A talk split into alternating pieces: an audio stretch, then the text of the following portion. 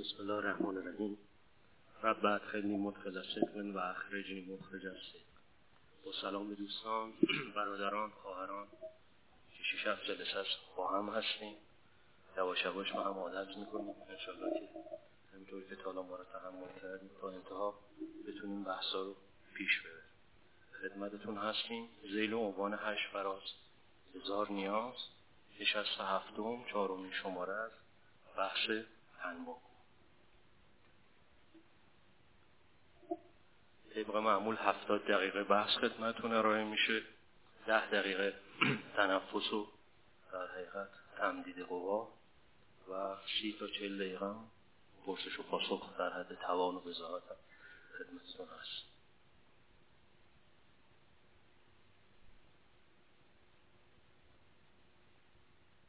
توی جزوه تأخیر در حقیقت دوستان تصور کردن که تأخیر افتاده ولی تأخیر در جزوه نیست.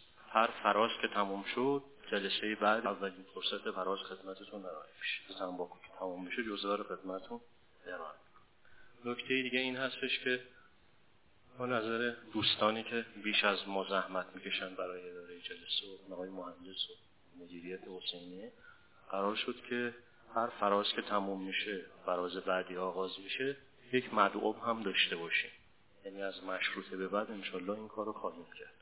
به این ترتیب که طبق به اصطلاح معمول هر بحث رو رو آقای مهندس آبی توضیح میدن. بعد فردی که روی دوره مورد بحث مشرف هست و مسلط هست و احیانا خودش هم دستن در کار بوده مثل دوره های اخیر او فرد میاد اهمیت تاریخی دوره مورد نظر رو توضیح میده. در این نقطه چینی هشت فرازی که زدیم از با تا اصلاحات اهمیت فراز مورد بحث رو در جای خودش مورد بررسی قرار انشالله بحث تنباکو که تموم بشه اولین جلسه مشروطه رو خدمت آقای دکتر رضا رئیس توسی هستیم. ایشون مسلط هم رو مشروطه. بیست و چند سال هستش که در دانشکده حقوق و علوم سیاسی دانشگاه تهران مشروطه رو تدریس می‌کنن. حوزه پژوهشی خصوصی و در حقیقت غیر درسیشون هم باز همین دوره مشروطه است. انشالله ما خدمتشون بنا داریم در دوره های بعدم به همین ترتیب از دوستان استفاده کنیم. چند مزیت داره؟ یکی اینکه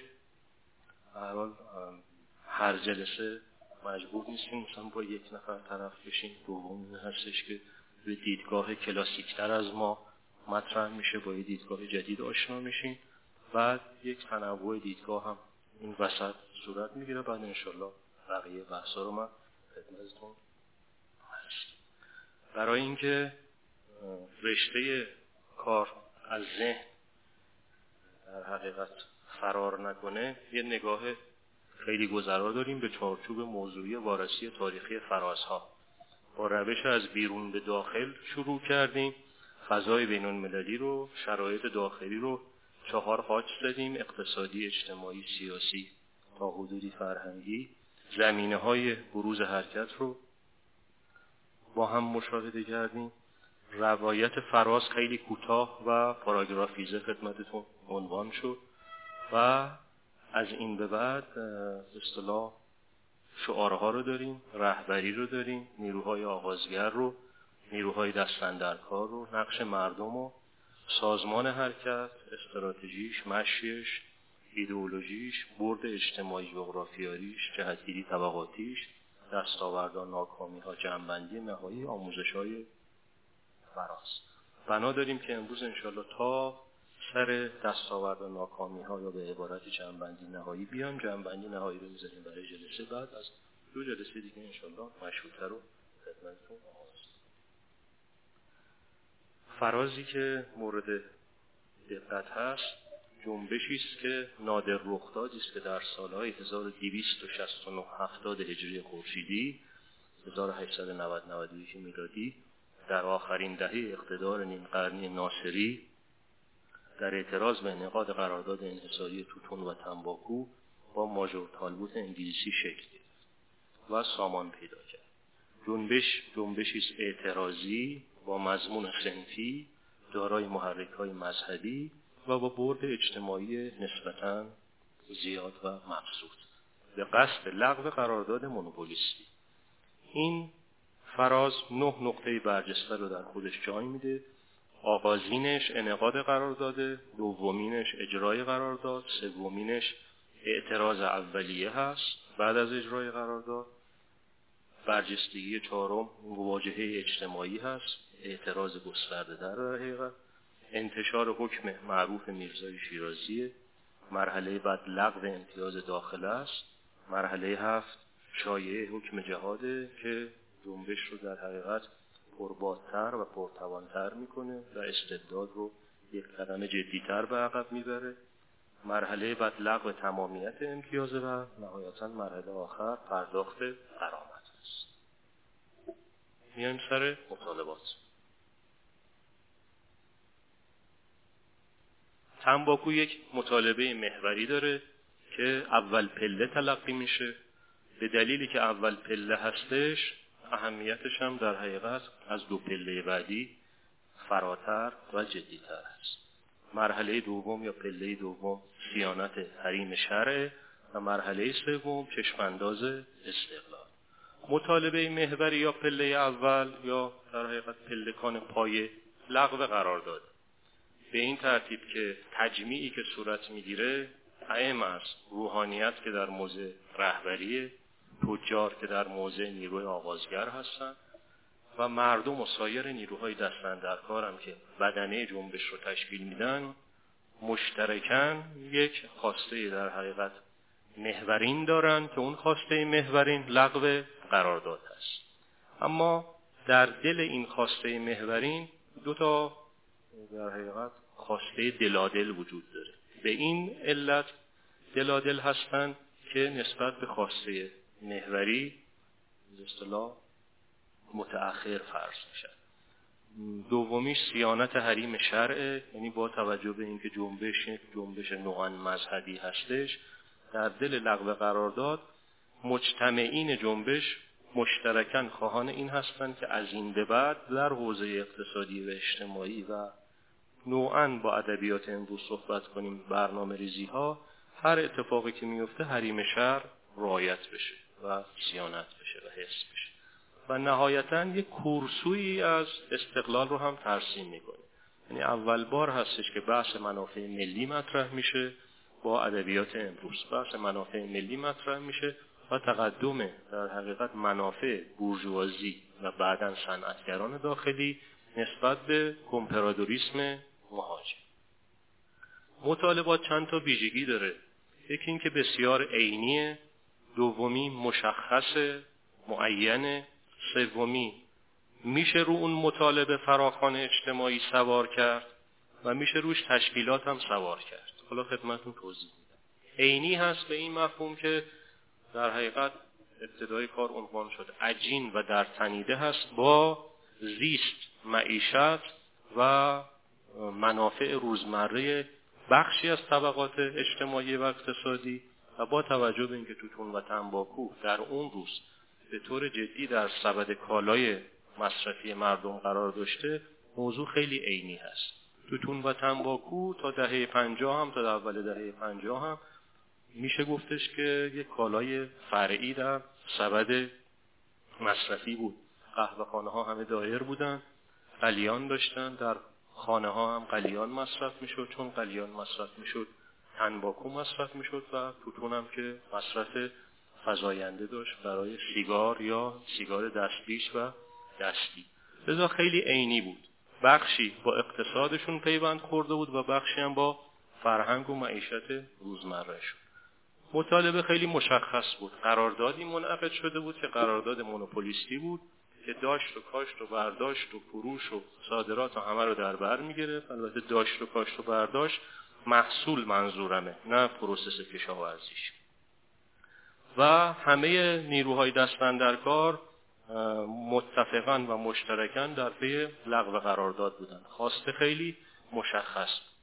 وجه سوم به خاطر اینکه خواسته عینی بود و مشخص بود می‌شد که فراخوان رو هم مترتبه برش سازمان داد.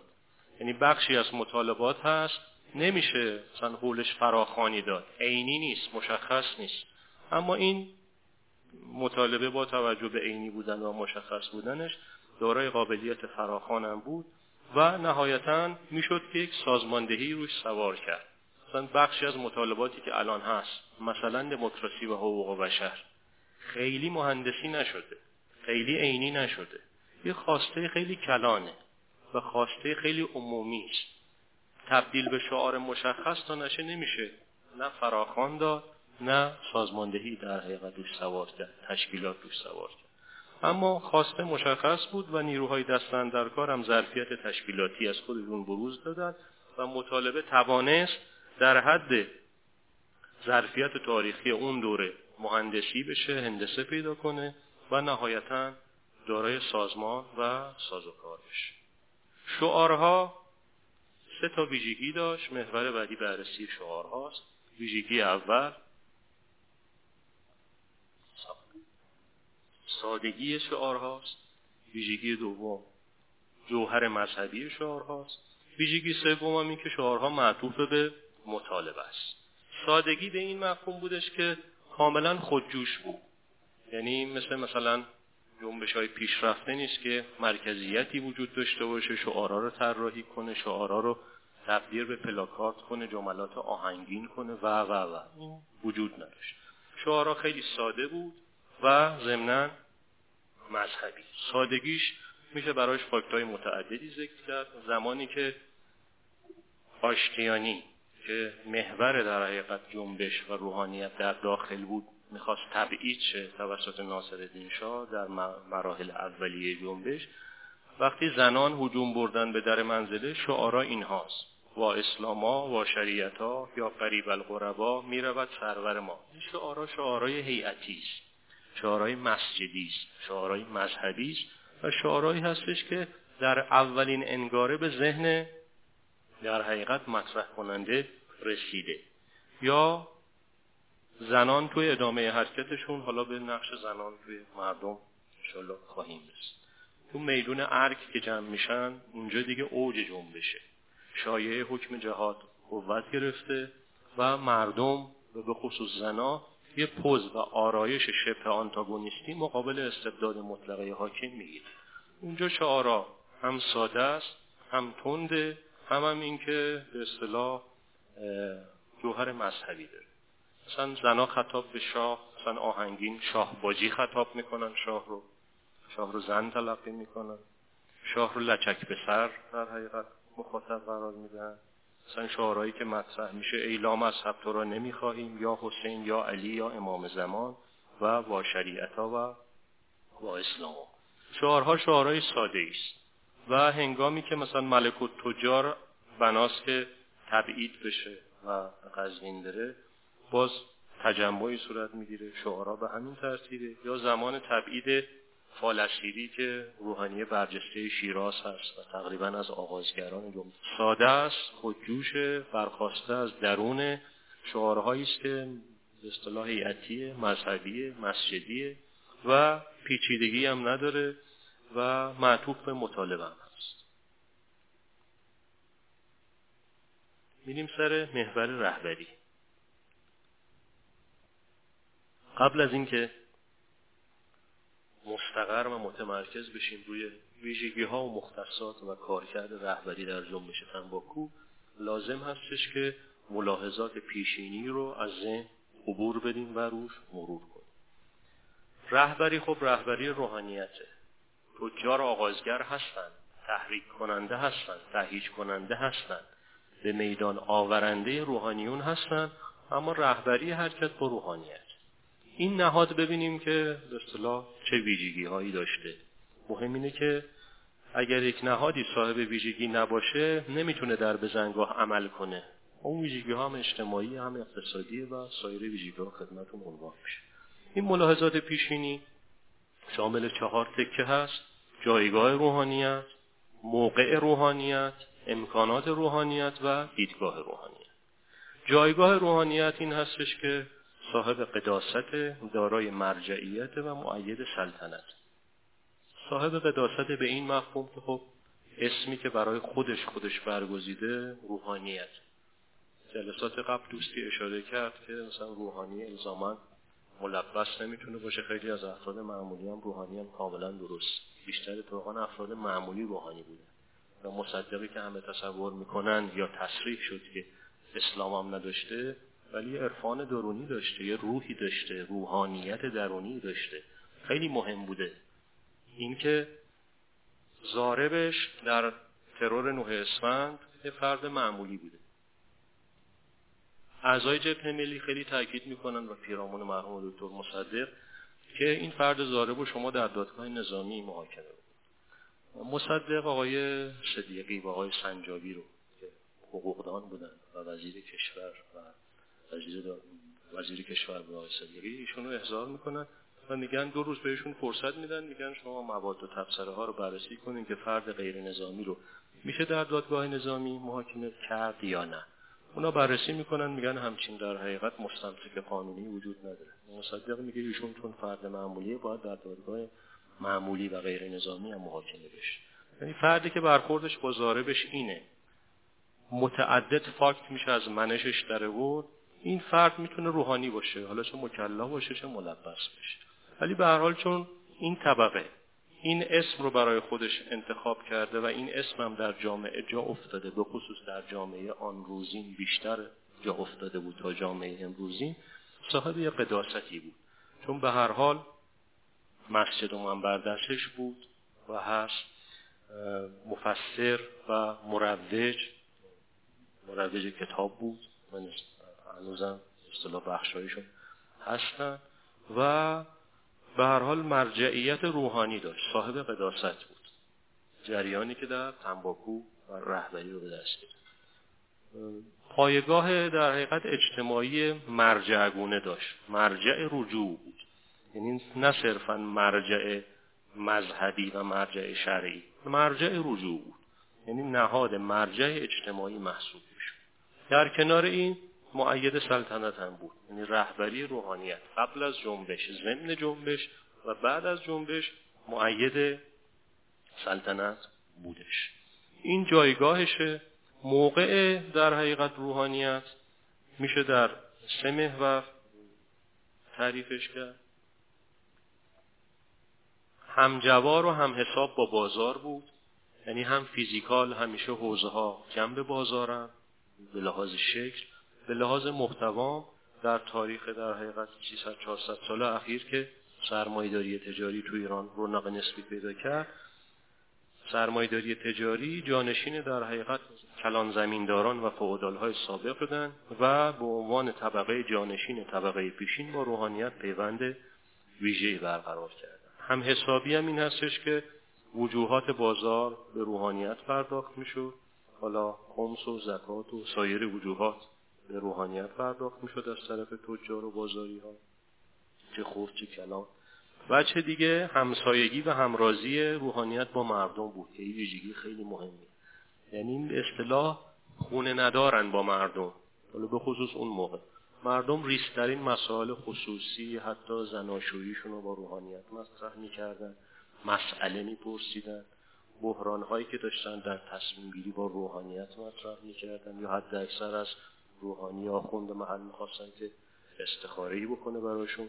به این ترتیب روحانیت با مردم همسایه می‌شد همخانه می‌شد و همراز می‌شد. و نهایتا ملجع بود. و ملجع به این ترتیب که در حقیقت از اونجایی که جریان حاکم یه جریان اصطلاح سلطگر و مطلقه بود و هیچی رو بر نمیتابید طبیعتا نقطه مقابلش روحانیت قرار می گرفت که ملجع بود. یکی دو تا تحلیل هست از جمله تحلیل آقای آدمیت و از جمله اصطلاح تحلیل های نویسنده نامه ابراهیم دی که حالا فصل مشروطه بیشتر باش برخورد داریم. تحلیل اینها این هستش که الزامن فی نفس روحانیت طبقه ملجع نبود.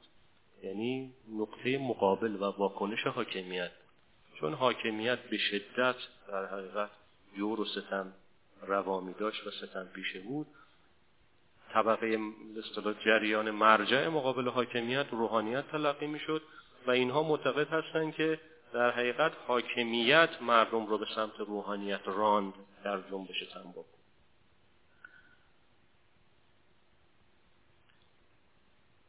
نویسنده سیاحت نامه ابراهیم بیک تصریح می‌کنه نه فقط طبقه ترقی خواه باطنن ملایان را به ترقی خواهی نمیشناخت. گروه های اجتماعی دیگر هم معمولا به روحانیون روی نمی آوردند مگر به استیصال. استیصالی که زاده تعدی و بیداد حکومت.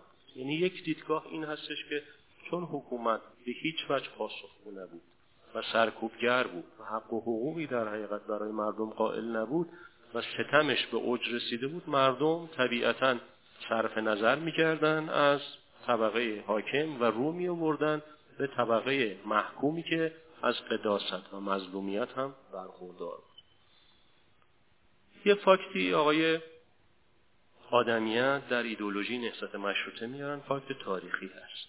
وقتی جنبش اوج می‌گیره مجلس خصوصی درباری بوده. امین الدوله که از نزدیکان ناصرالدین شاه هست خطاب به ناصرالدین شاه در حقیقت این جملات رو ایراد می‌کنه. عنوان می‌کنه امین الدوله بی و ناحسابی و شر و شلتاق دستگاه دولت و سیاق حکمرانی مردم را نه از روی اعتقاد و اعتماد به آقایان ملتجی کرده است. تقریبا دیدگاهی مشابه دیدگاه نویسنده سیاحتنامه ابراهیم بیش داره. به هر حال هم میشه گفتش که مردم به خاطر رابطه تاریخی و روزمره و ریزمره که با روحانیت داشتن و همین که به خاطر اینکه نمی‌تونستن به قدرت حاکم رجوع کنن و قدرت حاکم نقطه اوج در حقیقت ستم بود منطقا به مرجع مقابل حاکمیت که روحانیت بود متوسل می‌شد. این موقعیت رو روحانیت داشت. همجواری و هم حسابی با بازار همسایگی و همرازی با مردم ملجع اجتماعی. امکانات روحانیت امکانات مهمی بود در دوره خودش. موضع آموزشی داشت موضع قضاوت داشت موضع حکمیت داشت پایگاه تشکیلاتی دائمی داشت مرکز تجمیع وجوهات بود و یه حریم امنیت نسبی رو هم نسبت به سایر اخشار واجد بود و دارا بود.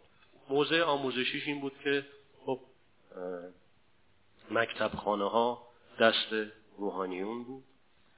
قضاوت غیر رسمی اون موقعی دادگستری هم وجود نداشت بعدهای عدلیه به وجود آمد. با روحانیون بود.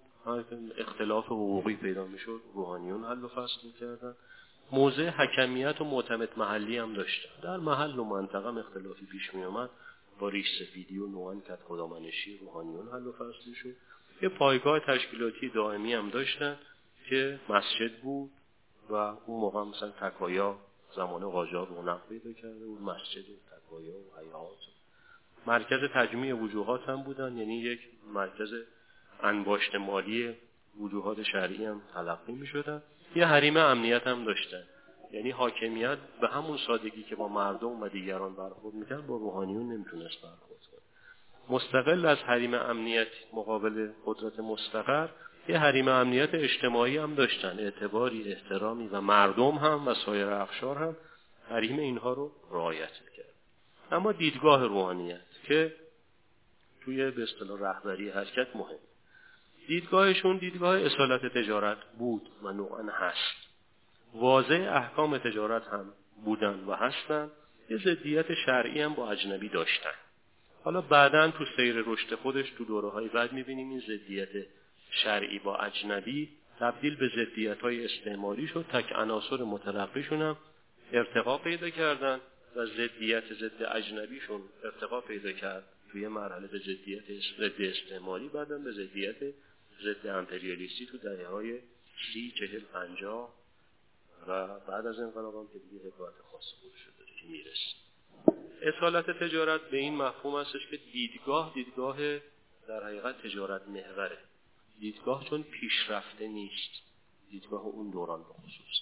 و با زمان جلو نیامده اوج ارتقاء در حقیقت اقتصادی رو تجارت می‌دونه. یعنی سطح تفکر اقتصادی در حد داد و ستده کالایی در جای دیگری تولید می شود در جای دیگری در حقیقت مبادله میشه. اونا به مرحله پیش از کالا خیلی کاری ندارن. به مرحله پیش از مبادله معذرت به مرحله تولید و پروسس تولید خیلی کاری ندارن یعنی همه در حقیقت احکام فقهی چه تو رساله ها چه تو تحریر الوسیله ها نگاه بکنیم احکام در حقیقت مابد تولیده. به تولید خیلی اصلا کاری نداره. تولید چه قواعدی داره؟ کارگر تولید کننده چه حقوقی داره؟ کشاورز تولید کننده چه حقوقی داره؟ و و در اصطلاح این وادیا سیر نمیشه. چرا؟ مثلا تو بحث مزارع و مصاربه و مساقات تو بحث کشاورزی تعریضی به شرایط تولید دارن. تو اون تعریضه تعمیق نیست. ولی تو تجارت تو عمق مطلب رفتن. مثلا یه بحث از بحث خیارات. یازده شق مشخص کردن برای در حقیقت بحث خیارات. اون خیارات در حقیقت مثلا یک خیار قبنه. یعنی اگر معامله صورت بگیره فروشنده مقبون شده باشه چه حالتی داره؟ خریدار مقبون شده باشه چه وضعیتی داره؟ یا شرایط به هم خوردن معامله چیه؟ و و و. یعنی توی به اصطلاح بحث تجارت بسیار بسیار ریز پیش رفتن. تقریبا همه مسائل موجود ممکن هستش که اصلا توی مبادله روزمره هم خیلی مستاق پیدا نکنه مورد تعمق و تمرکز واقع شده. ولی تو تولید نه. لذا دیدگاه دیدگاه پس از تولیده دیدگاه پسین تولیده و پسین تولیدم خب منطقا فقط تجارته. دیدگاه دیدگاه اصالت تجارته. یعنی فکر می‌کنن نهایت برجستگی و نهایت در حقیقت برآمدگی یک اقتصاد پیشرفته تجارت پر رونقه دیدگاه دیدگاه اصالت تجارته. احکام تجارت رو هم تو دوران قبل است. در حقیقت مدر یعنی دوران ابتدای رضاخان در ایران. اونجا دو نفر بودن که نقش ویژه ایفا کردن در طراحی قوانین و مقررات یکی داور بود و یکی هم اینها مدرنیستایی هستن که واضح احکام نوین شدن هم از مدنی، تجاری و حقوقی. که اونها هم البته متکی به احکام در حقیقت فقه قوانین ایران رو تنظیم و تدوین کردن. حالا جلوتر انشاءالله برسیم اشاره خواهد شد. ولی واضع اولیه احکام تجارت هم روحانیت. این خیلی مهمه. استارتر حرکت تجار بودن. روحانیت در حقیقت با اعتماد کامل اومدن پشت سر تجار چون طبقه منتخبشون بود. روحانیت همیشه طبقه منتخب داشته. یک دوره زمینداران بودن. تو دوره در حقیقت کشاورزی. تو دوره تجارت. طبقه منتخبشون شدن طبقه تجار. و هنوزم توی به اصطلاح اون طبقه منتخب موندن. دوران جدید هم هنوز اون طبقه منتخب موندن. و چون طبقه منتخبشون تجار بود خودشون هم واضح احکام تجارت بودن لذا بیمهابا و با اعتماد کامل اومدن پشت سر طبقه آغازگر و فعال جنبش. یه ضدیت شرعی هم با اجنبی داشتن که حالا جلوتر خدمتتون توضیح خواهیم داد که ضدیت شرعی مثلا مضمونش. لذا رهبری که این جایگاه رو داره این موقعیت رو داره صاحب چنین امکاناتی هست و واجد و حاوی این دیدگاه هم هست در حقیقت فرصت بروز ظهور اجتماعی پیدا می‌کنه در جنبش انباکو. اما ببینیم مختصات رهبری چی بود و بعد الگوی رهبری ابزار رهبری ادبیات رهبری و نهایتا جوهر برخورد رهبری. مختصات رهبری اولینش این بوده که تأخیری بوده.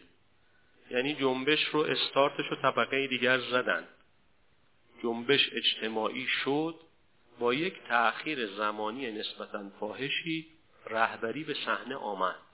به این مفهوم رهبری تأخیری جاهایی هستش که اصلا رهبری خودش استارتر هم هست. پیشتاز پیشاهنگ انگاره های اولیه رو او به جامعه منتقل می‌کنه. او متبادر می‌کنه. او متساعد می‌کنه. یعنی جاهایی رهبری و نیروی آغازگر یکی هن. واحدن. خیلی نمیشه تمیزشون داد. خیلی نمیشه تفکیکشون کرد. ولی اینجا چون رهبری از طبقه آغازگر و فعال کاملا جداست تأخیری هم به میدون میاد. یعنی هم از طبقه آغازگر عقبتره هم حالا جلوتر می‌بینیم تو فصل مردم از مردم هم عقبتره. یعنی تجار مسئله رو می‌گیرن. فعالیتشون رو آغاز می‌کنن. اعتراضات سنفی اولیهشون رو بروز میدن. مردم تهران و شهرستانهای مختلف هم به صحنه میان بعد رهبری وارد صحنه میشه. ایم از رهبری داخلی و رهبری در حقیقت مرکزی که مرحوم است پس اولین وجه رهبری تأخیری بودنشه. دومین که دور از متنه این خیلی مهمه. شاید اون خودش بی‌نظیر. رهبری اصلا تو متن نیست. اصلا تو حاشیه هم نیست. بیرون از مرزهای ملی. تو عراق جنبش تو ایرانه. به این اعتبار رهبری دور از متنم هست. جدا از اینکه اصطلاح متأخر هست. ایدئولوژیش شرعه. حساسیت ها شرعیه به این اعتبار متشرع هست. وجه بعدیش این هستش که مرجع تام و تمامه. مرجع تام و تمام این هستش که اصطلاحی هست مثلا تو ورزش میگن سر و تمر سر و تمر یعنی آکبند تمام و کمال. مرجع تام و تمامه. میرزای شیرازی تو مراحل مختلف در حقیقت محل رجوع هست. از ابتدا که مسئله عنوان میشه محل رجوع تا انتها محل رجوع. حالا خدمتون توضیح میدم تو چه مراحلی محل رجوعه فاکت های تاریخی که از اون دوره وجود داره و از خواندنش از حوصله جلسه خارجی هست این هستش که مسئله که مطرح میشه تجار مطرح می‌کنن مسئله را اجتماعی و عمومی می‌کنن روحانیون داخل رو تحریک و تشویق می‌کنن به صحنه بیان و مردم هم به صحنه بیان یه دوره هست که مسئله میمونه. یعنی روحانیت داخلی قادر به حل مسئله نیست. در مرحله اول آشتیانی محور در حقیقت روحانیت رهبری کننده حرکت در داخل ایران هست. فالسیری شیراز مرحله بعد آقا نجفی تبریز آقا نجفی اصفهان و میرزا جواد آقای تبریزی هم به همین ترتیب. یعنی قطبا میان. قطبای روحانیت در داخل میان آشتیانی میاد نجفی میاد تبریزی میاد. همه اینها میان ولی حلال مسئله نیستن. یک اینکه در مرحله اول حاکمیت استبداد مطلقه خیلی تحویلشون نمی‌گیره خیلی جدیشون نمی‌گیره و توان بسیجشون رو هم جدی نمی‌گیره. و تجارم با توجه به اینکه نقش در حقیقت نیروی فشار مثبت رو ایفا می‌کنن. از اول روحانیون رو از خونه میارن بیرون حساسیت های مذهبیشون رو تحریک می‌کنن از خونه میارنشون بیرون به صحنه میارنشون آروم آروم حلشون میدن به جلو. اما روحانیت داخل در یک نقطه قرار می‌گیره که خودش حس می‌کنه که پیش برنده نیست. و همین خاطر در این مرحله همه نگاه ها و انگشت های سبابه و ذهن ها متوجه مرجع علم میشه. علمیت تو روحانیت اینجا اهمیت تاریخی پیدا می‌کنه برای اول با تو عرصه سیاسی اجتماعی. مرجع علم که میرزای شیرازی هست نقطه در حقیقت اشاره تاریخی همگان قرار می‌گیره. وزنی هم داشته که استبداد در حقیقت مجبور بوده اون وزن رو تحمل کنه.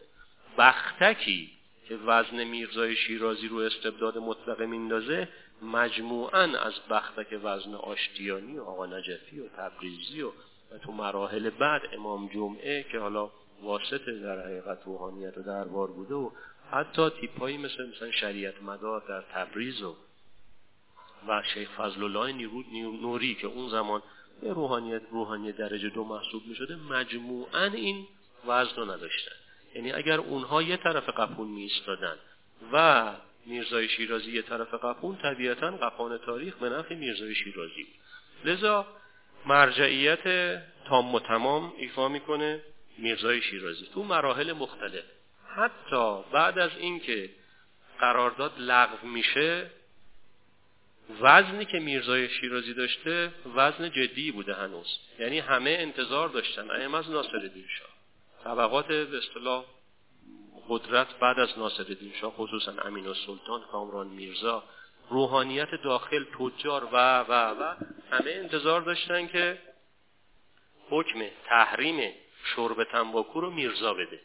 قرارداد که لغو میشه بازم میرزا نقش تاریخی خودشو ایفا می‌کنه. لذا به این اعتبار مرجعیت تام و تمام داشته. در دوره‌ای که به صحنه میاد تا زمانی که در حقیقت مسئله حل میشه و از صحنه خارج میشه. این مرجعیت تام و تمامش توی مراحل مختلف در حقیقت قابل مشاهده و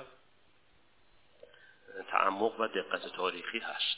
وچه بعدی رهبری که مشخصا میرزا بوده و اقتاب داخلی ضد اجنبی هست. این روحانیت تو این مرحله هنوز به ضدیت ضد اجتماعی نائل نیامده.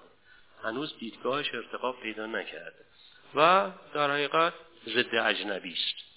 وچه بعدی این هستش که حامی سلطنته. یعنی ادبیات میرزا رو نگاه کنین ادبیات آشتیانی رو نگاه بکنین. تو مراحل مختلف نهزت سلطنت رو به عنوان یک پایگاه برقرار اجتماعی تایید می‌کنن و ضمن تایید پایگاه برقرار اجتماعی مطالباتشون رو هم در حقیقت مطرح وجه بعدی این هستش که کلام نافذی داره. رهبری مشخصا معطوف به رهبری میرزای شیرازی هست. کلام کاملا نافذی داره. در نفوذش در حقیقت میشه اینطور تحلیل کرد که حکمی رو که ایشون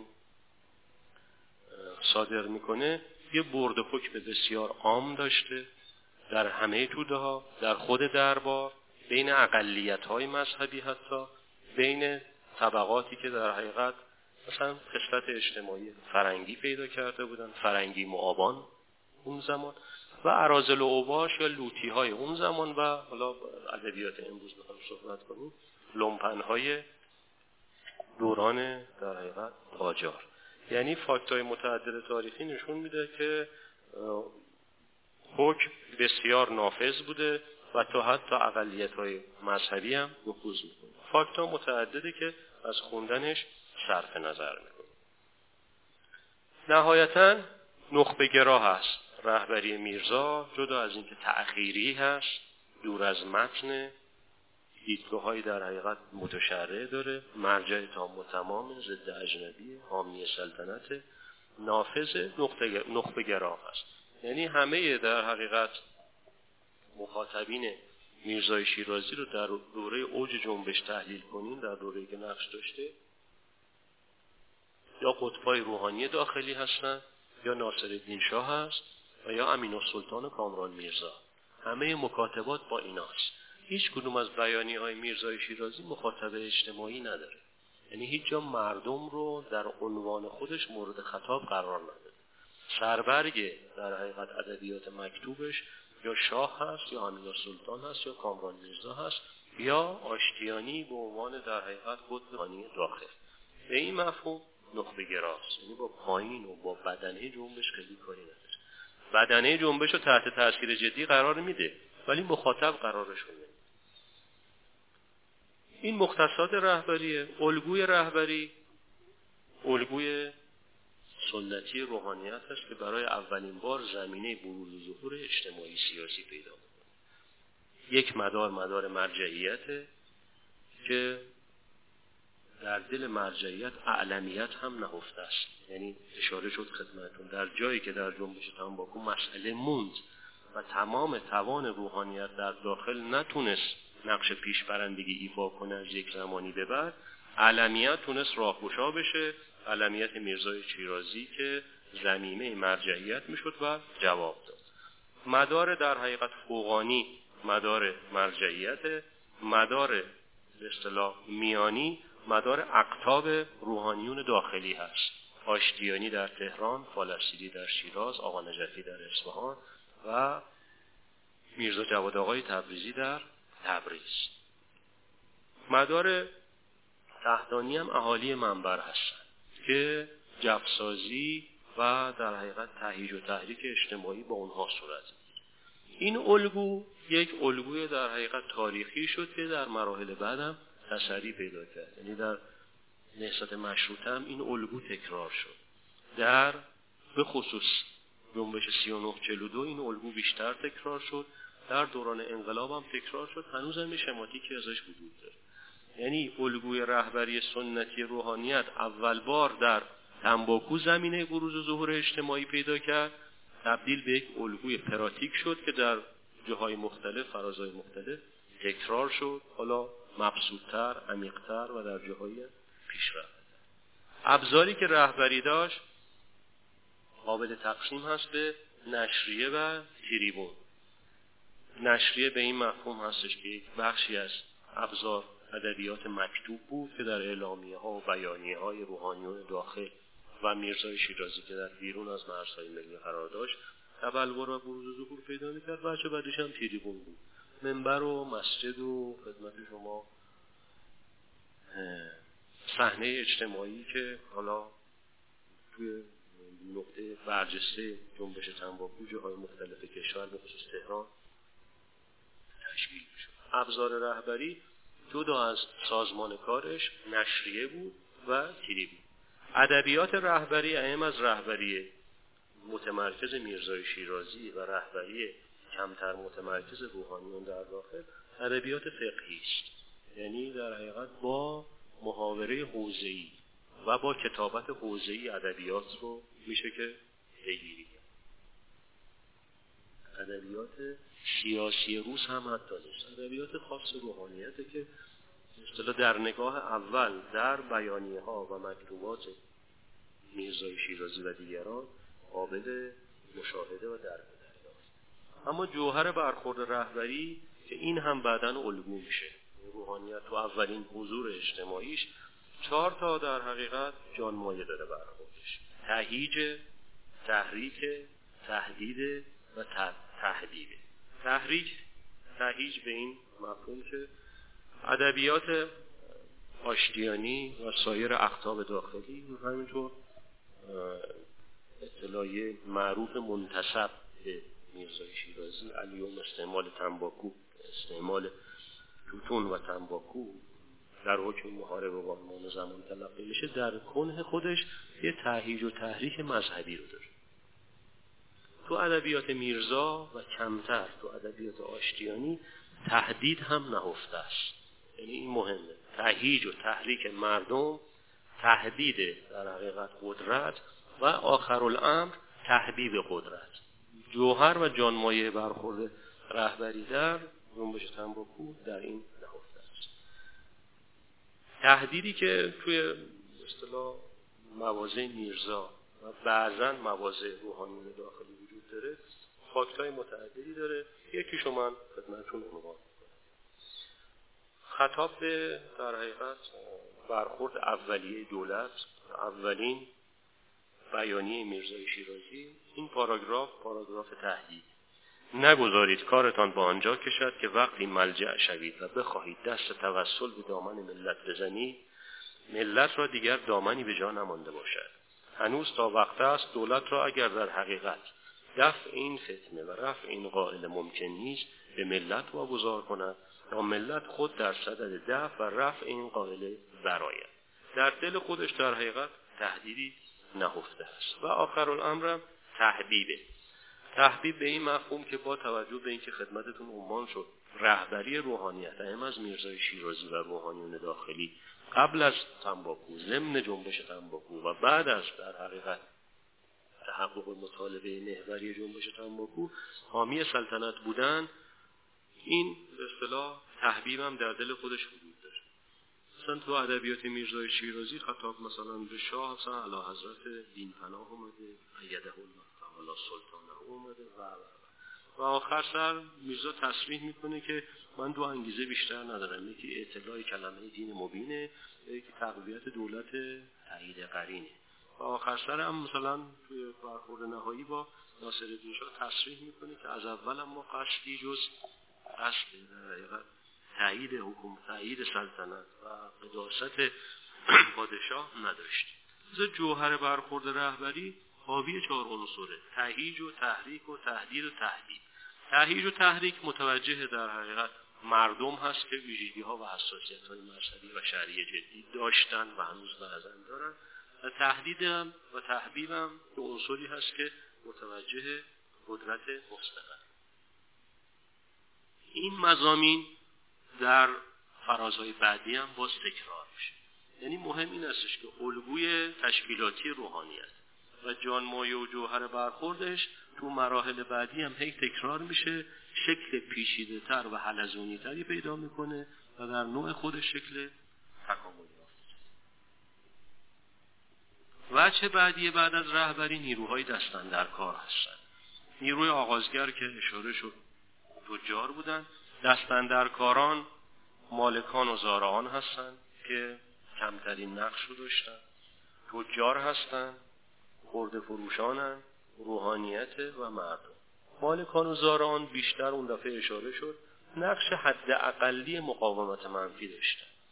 با توجه به اینکه این جنبش جنبش روستایی نبود و جنبش کلان شهری جلوتر خدمتتون عنوان میشه زارعین خیلی درش مشارکت نداشتن.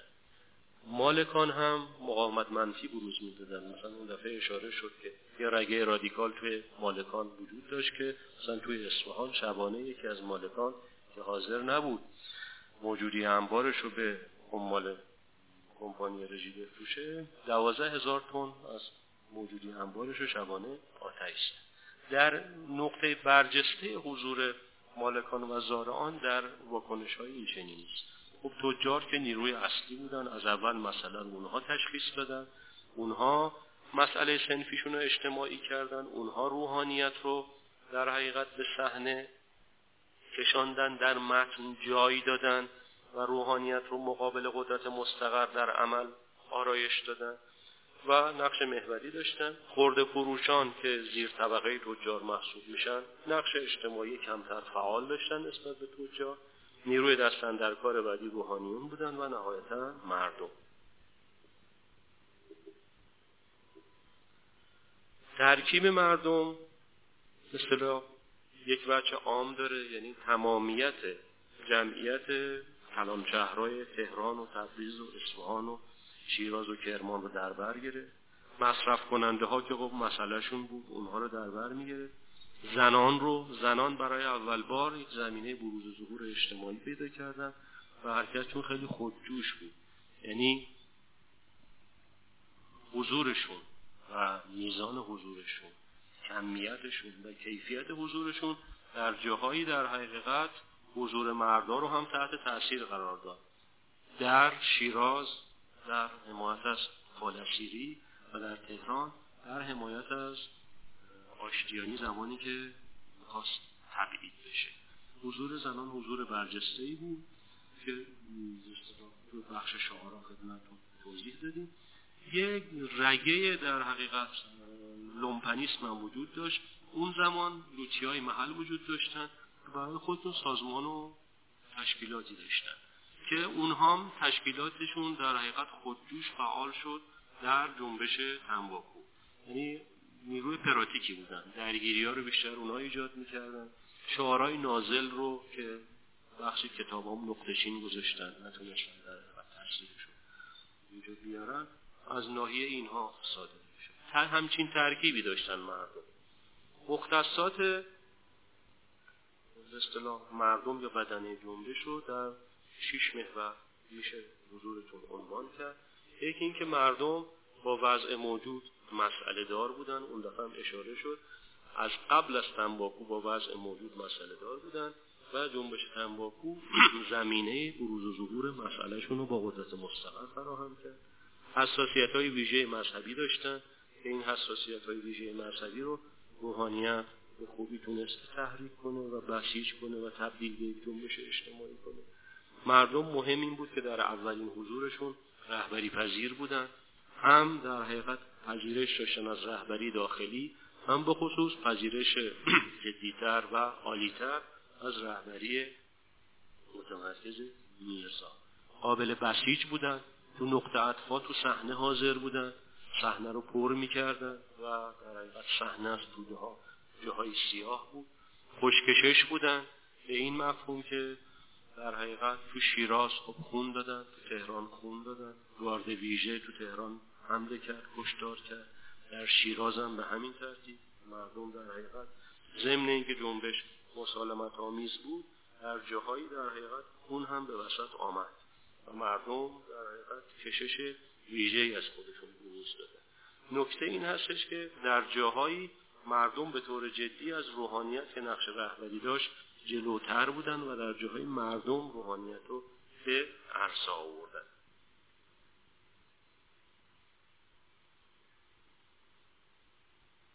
و نهایتا یه عنصر رادیکالی تو مردم وجود داشت که حرکت می‌کرد بین مشی مسالمت مشی مسالمت آمیز و آنتاگونیسم یعنی جاهایی در حقیقت حرکت به وسیله مردم رادیکال می‌شد تند می‌شد رادیکالیزه می‌شد.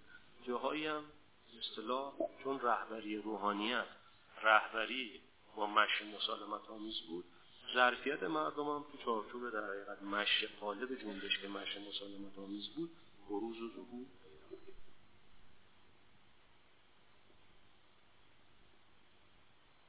اما تشکیلات.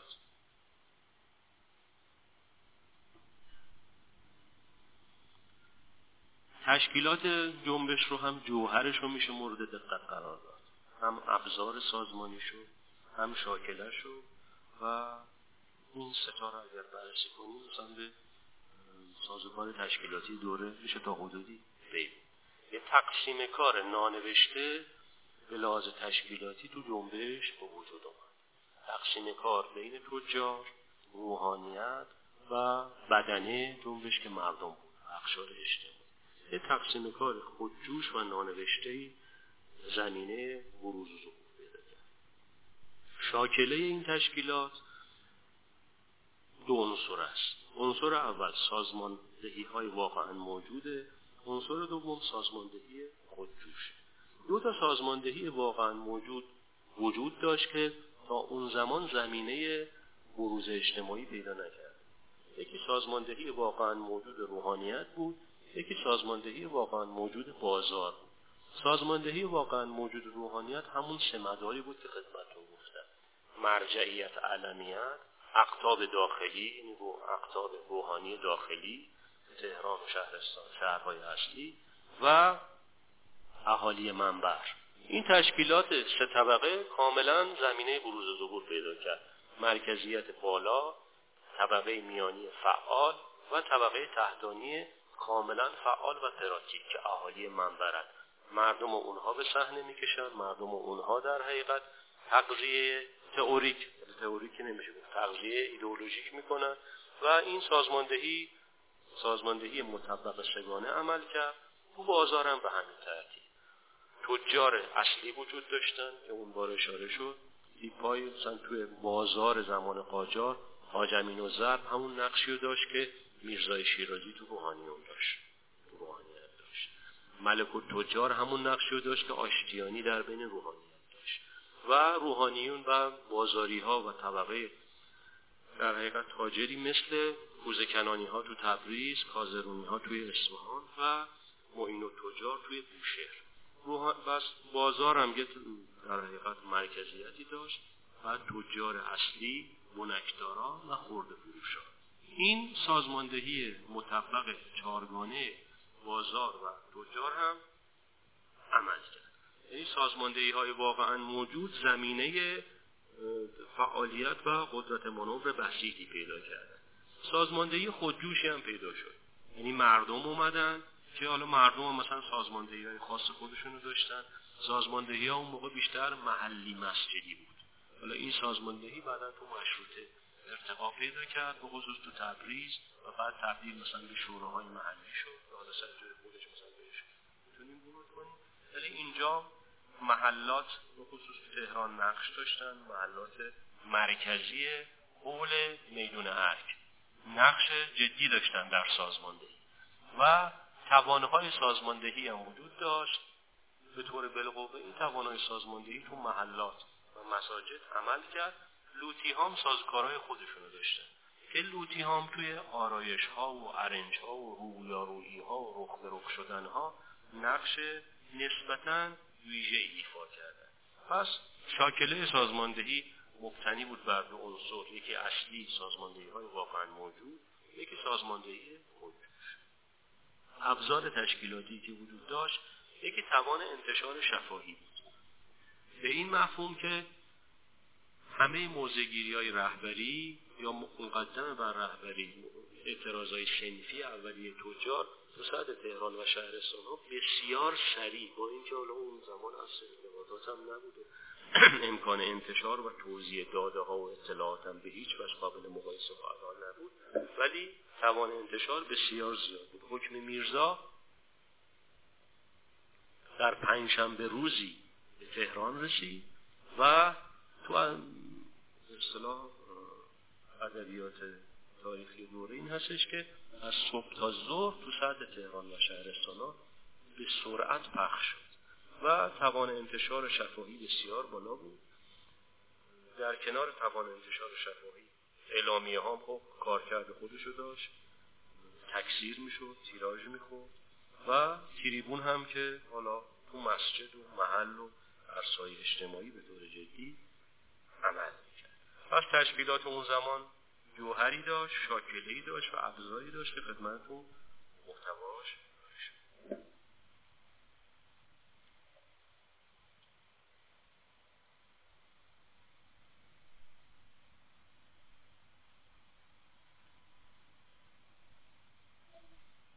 ایدئولوژی جنبش یه عنصر غالب داره این رگه هویدا عنصر غالبش اصطلاح تلقی های مذهبی و حساسیت های شرعی است. حالا این هم توی روحانیت هویدا بود در موزیگیریاش و هم توی اصطلاح نوع حضور مردم کیفیت حضور مردم. نوع حضورشون حساسیت هاشون شعارهاشون یه رگه هم هویدا شد که اون رگه حس ملی بود.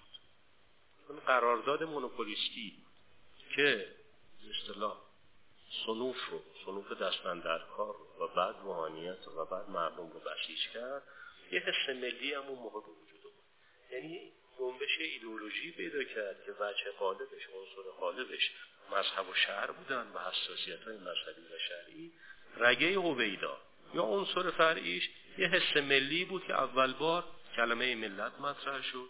تو ادبیات پیشرفته خارج از کشور واژگانی مرادف منافع ملی در حقیقت تو ادبیات بروز ظهور پیدا کرد و به نوعی یه حس ملی هم با یه دوز پایینی به ایدئولوژی جنبش تزریق شد.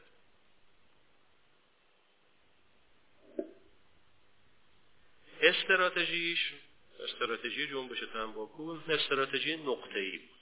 یعنی صرفا بر یک نقطه تمرکز داشت. به قول دوستان نوک مته رو در به نقاط مختلف نمیکاش. در یک نقطه کاش و اینقدر فرو کرد فرو کرد فرو کرد تا به ته چاه رسید و قرارداد لغو شد. استراتژی استراتژی نقطه‌ای بود که لغو کامل قرارداد رو طلب کرد. و یه پیگیری نسبتا جدی هم روی تحقق استراتژی نقطه‌ای وجود داشت. یعنی اول قدرت مطلقه در قدم گذاشتن عقبش در مرحله اول حاضر شد تبصره هایی به قرارداد بزنه. ولی نه رهبری نه طبقه فعال و نه مردم به هیچ وجه کوتاه نیومدن اتفاقا جنبش رادیکال در مرحله دوم استبداد حاضر شد که در حقیقت وجوه و مواد داخلی قرارداد لغو کنه. یعنی اسمش گذاشت لغو امتیاز داخله. یعنی گفتش که قرارداد فقط شامل صادرات و فروش در خارج میشه توسط کمپانی رژیم بازم نیروی هدایت کننده نیروی فعال و نیروی رهبری کننده و بدنه جنبش کوتاه نیومدن. تا آخر الامر قرارداد به طور کامل لغو شد. وقتی قرارداد به طور کامل لغو شد اون نقطه ای که از اول مورد اصطلاح مطالبه و خواست تاریخی بود پاک که شد استراتژی تحقق پیدا کرد. در حقیقت دیگه جایی برای ادامه باقی نموند. چون استراتژی ای بود و نقطه موضوعش لغو کامل قرارداد بود که تحقق پیدا کرد. مشی هم مش دو عنصر است. یه عنصر کلاسیک داره یه عنصر غیر کلاسیک و رادیکال داره. عنصر کلاسیکش عنصر مسالمت آمیز یعنی هم تجار هم رهبری که رهبری اصطلاح متمرکز میرزا بود و رهبری متنوع داخل مششون مش مسالمت آمیز. یعنی نه می‌خواستن که حکومت تکون بدن نه دنبال سرنگونی بودن نه دنبال بدیل سازی و آلترناتیو سازی بودن نه. حاکمیت برقرار کمپانی در حقیقت خلعیت و سازوکار در حقیقت اقتصاد حوزه توتون و تنباکو هم مثل سابق برقرار. به این اعتبار عنصر کلاسیک مش عنصر مسالمت آمیز بود. تو ادبیات میرزا هست تو ادبیات آشتیانی هست. تو نامه های تظلم خواهی قبل از جنبش تنباکو توسط تجار به قدرت مسلط و بعدا به روحانیت کاملا این مش مسالمت آمیز قابل ردیابی هست. و فاکتام زیاده که زمان یه عنصر رادیکال هم داره. عنصر رادیکال عنصر سایه روشن آنتاگونیسم. عنصر سایه روشن آنتاگونیسم در شبنامه های قبل از بروز جنبش تنباکو در موضع های تهران و شیراز و در در حقیقت مراحل مختلف حرکت قابل ردیابی هست. نامه ای هست که نامه سفیر وقت انگلیس به نخست وزیر وقت انگلیسه. در اون نامه چنین تصریح میشه. که شرایط در مراحل در حقیقت برجسته و برآمد جنبش تنباکو تو نامه تصریح کرده که همکنون ناصر شاه سایه‌ای بیش نیست و جنبش اجتماعی کنونی جنبش پرتوانی است و چنانچه جنبش پرتوان ادامه پیدا کنه با توجه به فطرت و ترک تاریخی که در دیواره قدرت به وجود اومده سرنگونی محتمله. این نامه با توجه به که نامه خصوصیه حاوی در حقیقت درک و دریافت های جدی و واقعی هم می‌تونه باشه. در کنار این گونه ادبیات ادبیاتی هم هست که ادبیات رادیکاله. که برخی از روحانیون رادیکال اون زمان بدون اینکه امضای شخصی بکنن انتشاراتی داشتن. که اون روحانیون بدون نام درکشون از